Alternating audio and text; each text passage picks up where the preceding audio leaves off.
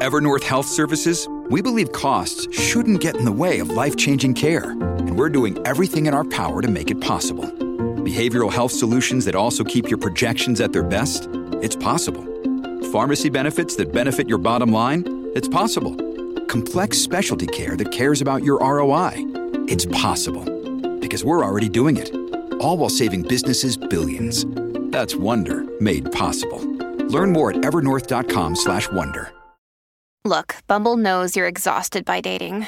All the must not take yourself too seriously and 6-1 since that matters. And what do I even say other than hey? well, that's why they're introducing an all new Bumble with exciting features to make compatibility easier, starting the chat better, and dating safer. They've changed, so you don't have to. Download the new Bumble now. This is a crowd podcast.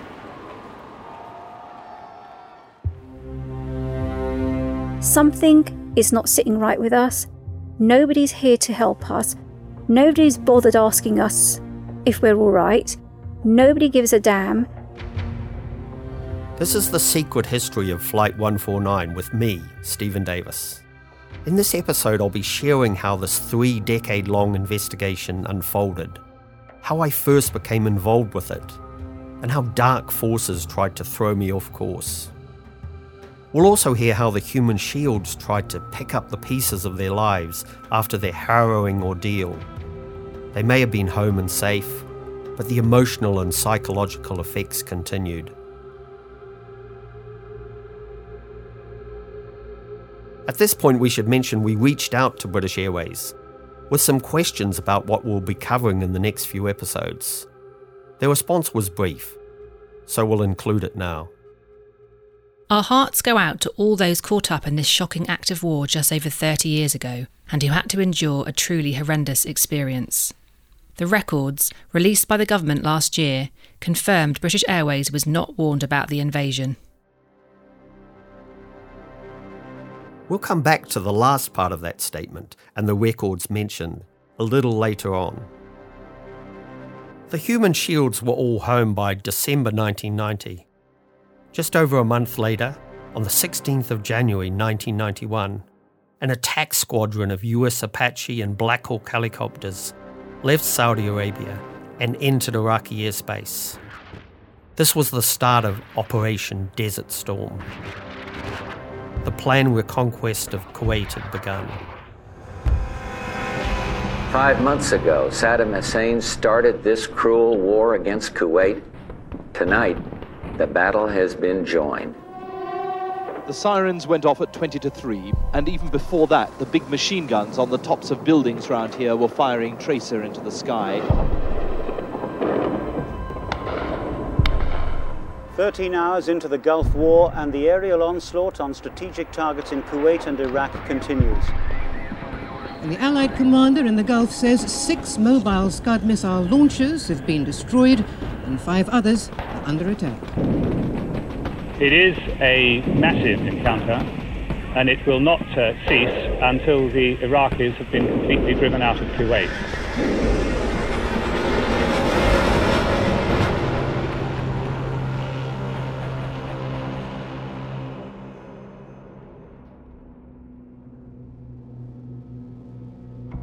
The world's media turned its attention to the outbreak of war. The hostages were home. The news cycle moved on. Iraq was bombarded with overwhelming force. It was carnage. Around 3,000 Iraqi tanks were destroyed, 1,500 artillery units wiped out. There was never any proper account of how many Iraqis died. Estimates varied from 20,000 to 150,000. Flight 149, still on the tarmac at Kuwait Airport, was blown up on the runway. Official reports claim this was by the Iraqi army fleeing Kuwait, but more about that later. By the 28th of February, a ceasefire was declared. A bloodied and bruised Saddam Hussein was left in power a decision that would come back to haunt Western governments.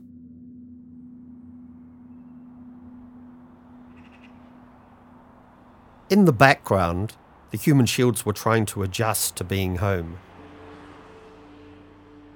It affected everyone in different ways. Remember Ginny, who had escaped from the hotel with her brother and sister by pretending to be Malaysian? We couldn't believe it, Stephen. We were free. Just a few weeks after returning home, they were at university, trying to concentrate on their studies. I think for us, we were just trying to get back to normal. Mentally, we, we all felt that we couldn't focus anymore. We all felt like very teary. I was very teary all the time, and that's not me.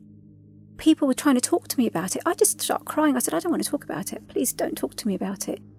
And part of me was really scared because I'd received a scholarship for my degree at Buckingham University. And that first year, I just couldn't bear being in my room. I hated it. You know, I'd sit in my room and cry, thinking that I was actually in Kuwait, stuck in my hotel room. So much so, I ended up having to get counselling. And I just said, Look, this is what I've been through. And I still don't think people really got it. They didn't really understand what I'd been through. My sister went back to university and just could not cope with it. She stopped. And my brother, he just could not concentrate. And I said to him, You know what? I'm suffering the same thing. I said, I don't know what it is.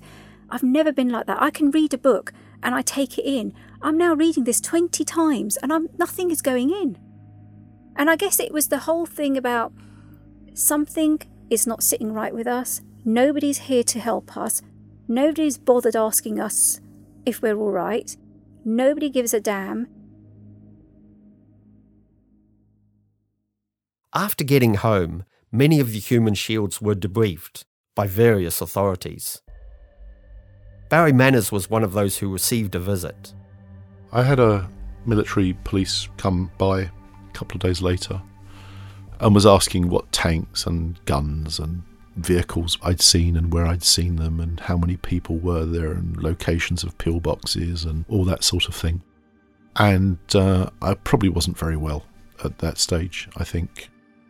I'd come back a day or so before and um, had gone into into London. I, I, I couldn't really cope with it to be uh, I don't know why oh, I, I do know why I'd been I spent four and a half months waiting to be killed and murdered in Iraq but um, just day to day stuff like the simple act of buying a ticket and getting on a train was difficult. Somebody said they felt like they had a goldfish bowl over their head. That was exactly what it felt like. This total detachment from the world. And it was a very scary place to be. But, you know, you have to work through it. And I've got my partner coming over, and life's got to go on, hasn't it? So then that became my obsession again to um, put that right, which by then was a a lost cause, I'm afraid. Why a lost cause? Uh, Anthony had gone from being relatively stable is not the right word, but relatively, insofar as you can be healthy when you've only got a T cell count of 96 or whatever it was at the time, um, but you know, keeping on top of it, managing it, uh, to being emaciated. I mean, if anyone looked like they had just come out of a concentration camp, he did. He was down to forty odd kilos. Um, he was a skeleton. He was obviously very unwell, very weak. Yeah, he was a mess. Apart from anything else, this terrible business cost you a certain amount of time with them? I can't quantify how long it cost with him. The degree to which it shortened his life be wrong to speculate on. It wouldn't be productive, would it? Um, he might well be here today, and it wouldn't do to dwell on the what ifs because you look back and that's a, a dead end street. You know, you're never going to resolve that in your own mind. So you don't look back and think, what if? I think if I learnt something from the experience was that you just try to do your best with when the cards that you're dealt, you just try to make the best of it. Because the last thing you want is things over which you do have control, is to look back and think, I could have done that better. When did uh, Anthony die? March the 6th, 1992. So 15 months after we got back. In the months that followed their return, the human shields began to search for explanations. Why had they been allowed to land in Kuwait in the first place? The French passengers were the first to start demanding answers. Then others followed. Gregor Schatz, still a teenager at the time, was struggling to make sense of it all. At the very beginning, I remember when I came out, I really thought that it was just bad luck. And I thought I just have to, you know, reconcile with the fact that it was just bad timing. And then bit by bit, afterwards, more and more information started coming from different sources and about the planes prior to ours had already been diverted. And then you, well, why didn't ours get diverted? And so, yes, then questions started appearing, but without any really good answers. If it was just a matter of bad luck, like let's say if a typhoon takes away your house and you survive and your family survive, you might see it as something really drastic and dramatic and tragic. But you can maybe have you have a sort of okay, that's nature. It just it just happened. Yeah, we just got to move on. Pick yourself up. There's no more questioning. But then the thought of like, well, how a lot of things don't make sense. It, of course, it doesn't really let you get a closure The British passengers focused on this statement made in the House of Commons by Prime Minister Margaret Thatcher. The British Airways flight landed, its passengers disembarked, and the crew handed over to the successive crew. And the crew then went to their hotels. This all took place before the invasion. The invasion was later. British politician John Prescott began asking questions and demanded an inquiry. The new Prime Minister, John Major, wrote some carefully worded letters to Prescott, absolving the government of responsibility. Here, some extracts are read for us by an actor. It was clear immediately before the invasion that Iraq was massing troops on its border with Kuwait but the government had no firm evidence that Saddam Hussein would invade, still less occupy, the whole of Kuwait. The British government did not attempt to influence BA's decision to operate Flight BA 149 on the 1st to 2nd August. This response was attacked by Prescott, who said, There are a lot of weasel words in the letter. We have to ask whether the government allowed that plane to land in Kuwait out of sheer incompetence, or because they wanted some of the people on board to reach Kuwait. I was working on the news desk of the Independent on Sunday in London at the time. I'd received a tip off to look into how Flight 149 was allowed to land. I commissioned an article about it. I'll read a bit from it now. Either BA was deliberately kept in ignorance, or there was a monumental intelligence failure that led to the unnecessary humiliation and incarceration of British citizens on the flight. Either way, the government has questions to answer. When we wrote that, I had no idea that all these years later, I'd still be telling this story. More after this short break.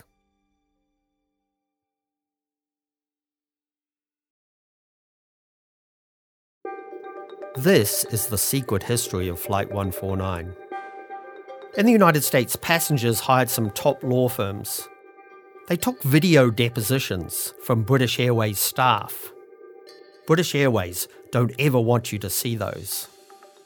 As a result, BA settled in secret, and those passengers got hundreds of thousands of dollars in compensation. The French passengers sued too.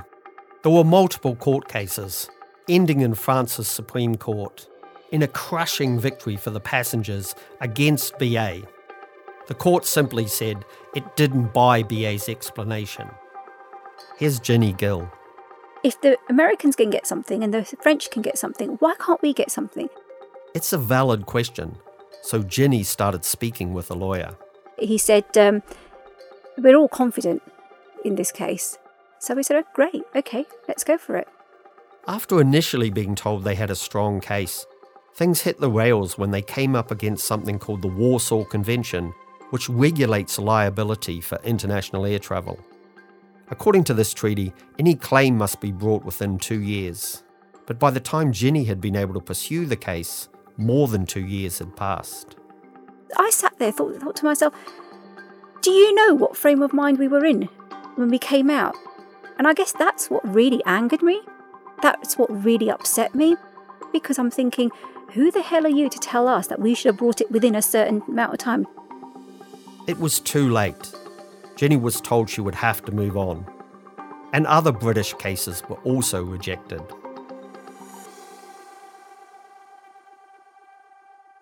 Another British politician who'd taken up the Flight 149 case was Ann Clwyd. Ann served as chair of the All Party Parliamentary Human Rights Group and the All Party Parliamentary Iraq Group. I met Anne several times during my investigation, and so it was really interesting to speak with her again years later. I began by asking if she could remember first hearing about Flight 149. I can. I can remember it uh, very well because we were all so shocked uh, that such a thing would happen. I'm afraid I was uh, suspicious from the start, um, particularly because of Saddam Hussein's intentions. I mean, I raised it in the House of Commons many times in defence questions, in foreign affairs questions, probably in Prime Minister's questions, whenever I saw an opportunity. I've met uh, several of the people who survived and went through that ordeal. And I held a press conference in the House of Commons with some of the um, passengers on that plane. It was in an attempt to push their case again and to get at the truth, but also to try and get them um, compensation. And one of them beforehand gave me a written statement and said, if I find I am not able to read out my own experiences because of the emotion I, I still feel, I'd like you to read it out for me. And I did read it out, and I know that I felt very emotional when I read it because uh, this particular passenger had had a very bad time and had been raped while he was a prisoner. And obviously, you know, those kind of experiences stay with people for a very, very long time and affect their lives even to this day. The government had actually commissioned a report to investigate acts of brutality committed in Iraq and Kuwait during the occupation.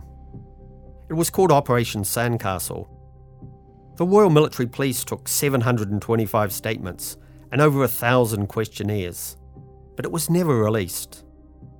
Ann had questioned the then Defence Secretary Geoff Hoon as to why the dossier wasn't made public, and I asked her about this.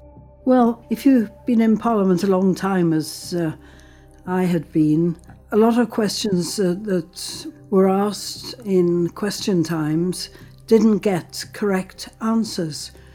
Got ambiguous answers, but certainly didn't get straight answers to questions. I was obviously pressing Geoff Hoon to make the report on Operation Sandcastle public. I realised that probably some names would have to be redacted, um, particularly when some of them had to relate the awful experiences they went through I, I kept just trying to get answers and asking questions in a different way.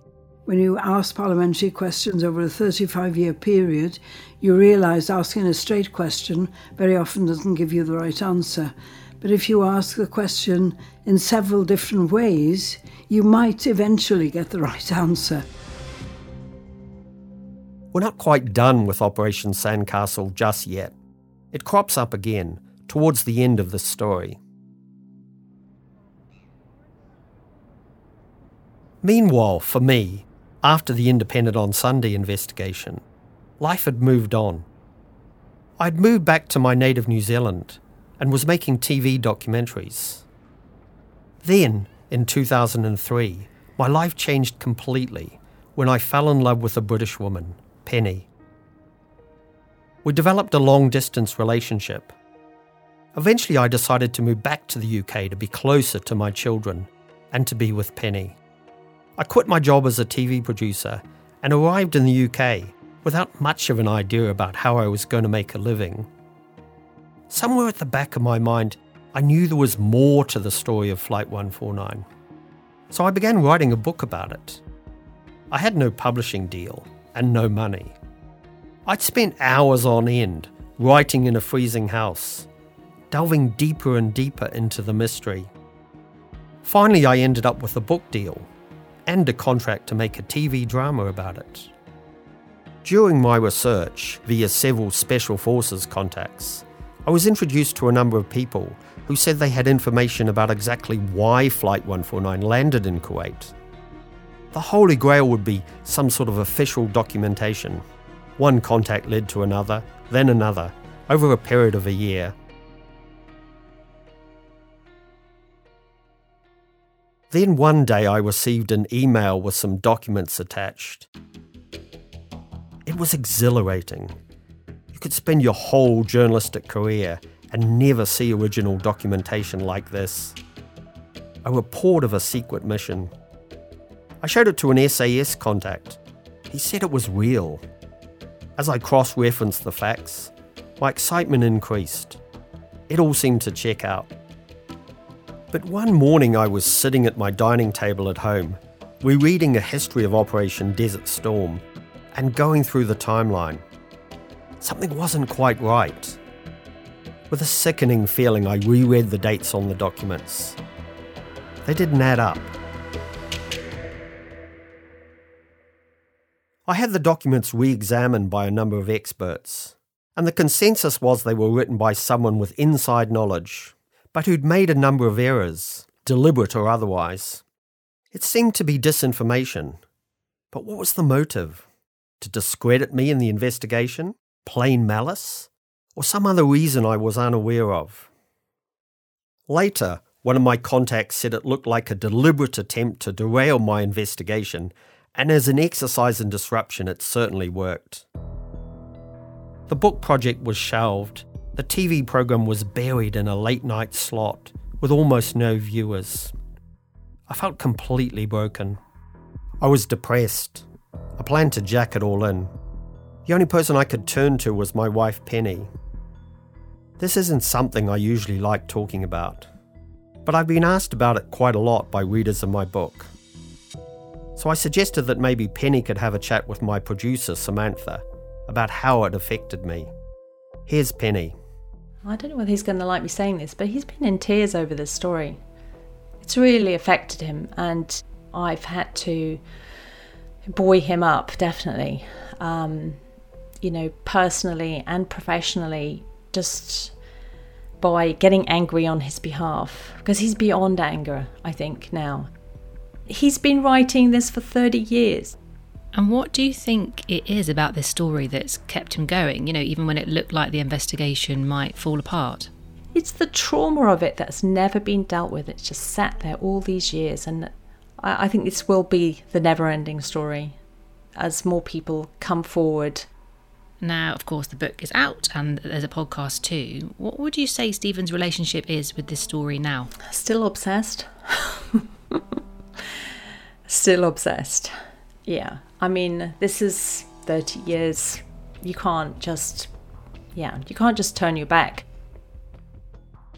But despite all the personal torment the mystery documents caused, my Special Forces contacts did lead me to a startling discovery.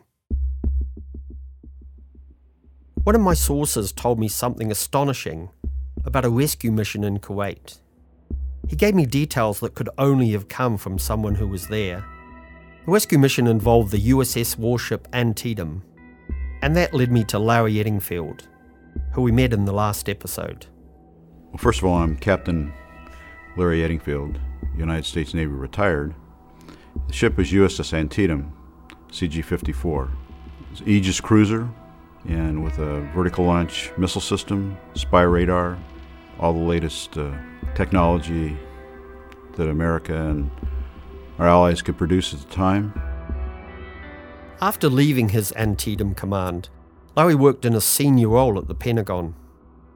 When I met him, he had left the military and become a reverend. I interviewed him at his church in San Diego back in 2007. Larry was an unimpeachable source, and he told me he'd taken aboard two British Special Forces soldiers rescued from southern Kuwait. How had these two men ended up in Kuwait? Well, they were last minute passengers on a flight to Kuwait City as the invasion started. That flight? You've guessed it. It was British Airways Flight 149. This was the breakthrough I'd been looking for. The TV drama I mentioned earlier might have been buried in a graveyard slot just before midnight. But there was one person who certainly took notice. Well, first of all, I might not have seen the thing at all because it was late at night on BBC Two, and I was actually working on another of my projects in my study and got a call from my wife who'd put the television on, and she says, Oh, you better come and see this. This is Tony Paice from the British Embassy in Kuwait.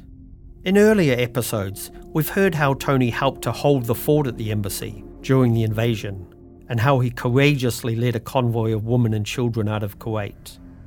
But what you haven't heard is this Tony Paice worked for MI6, British intelligence. He was their station chief in Kuwait. Let that sink in for a moment. When Tony was telling us about shredding documents at the embassy, he was talking about classified Secret Service documents with the names of agents. When he told us he feared being taken hostage by the Iraqis at the border, he knew that as an intelligence officer, he would be at risk of torture. I first heard of Tony Paice through some court documents, those depositions given by BA staff in the American court case, the ones BA don't want you to ever hear. In those, he was quoted as saying it was safe for Flight 149 to fly to Kuwait that night. As these documents were given under oath, it was a solid source. Except Tony strongly disagreed with what they said, and he was angry about my reporting.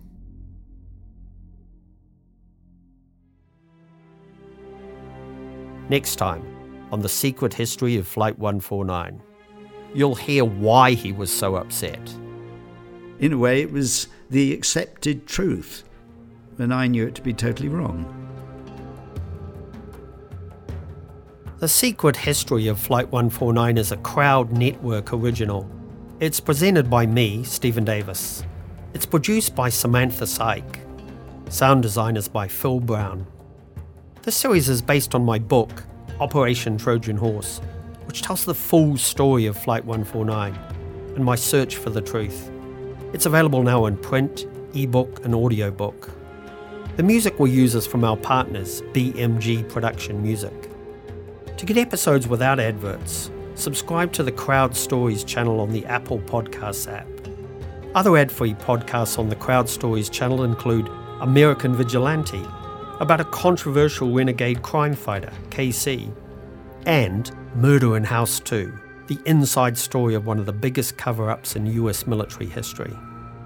Thanks for listening. Crowd Network, a place where you belong.